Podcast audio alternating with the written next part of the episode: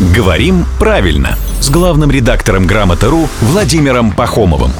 Здравствуйте, Володя. Доброе утро. Наша слушательница обращается к вам вот с каким вопросом. Довольно актуальным, надо сказать. Корректно ли объявление там, начинать с фразы «убедительная просьба»? Вот как Репсиме аргументирует это. Может ли просьба стать убедительной, если ее так назвать? Ведь она еще никого не убедила, рассуждает наша слушательница. С другой стороны, почему тогда это просьба, если по факту а автор не предусматривает ее невыполнение? Правда же логично? Ну, не совсем логично, потому что у прилагательного «убедительный» есть несколько значений.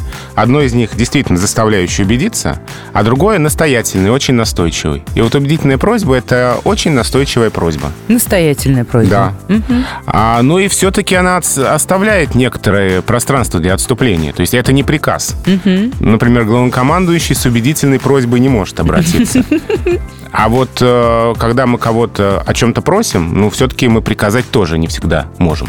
А вот убедительная просьба — это именно такая просьба. Я очень хочу, чтобы ты это сделал, я тебя очень прошу, но, в принципе, понимаю, что ты можешь и не сделать. То есть это так называемое «очень», да, условно, Да, да? да. Усиливающее значение Да, слова. да. Ну, тогда убедительная просьба то же время, в тот же час. Еще не было пропусков. Это Владимир Пахомов, главный редактор «Грамоты.ру», и каждый день в 7.50, 8.50, в 9.50 он действительно здесь, на своем законном месте.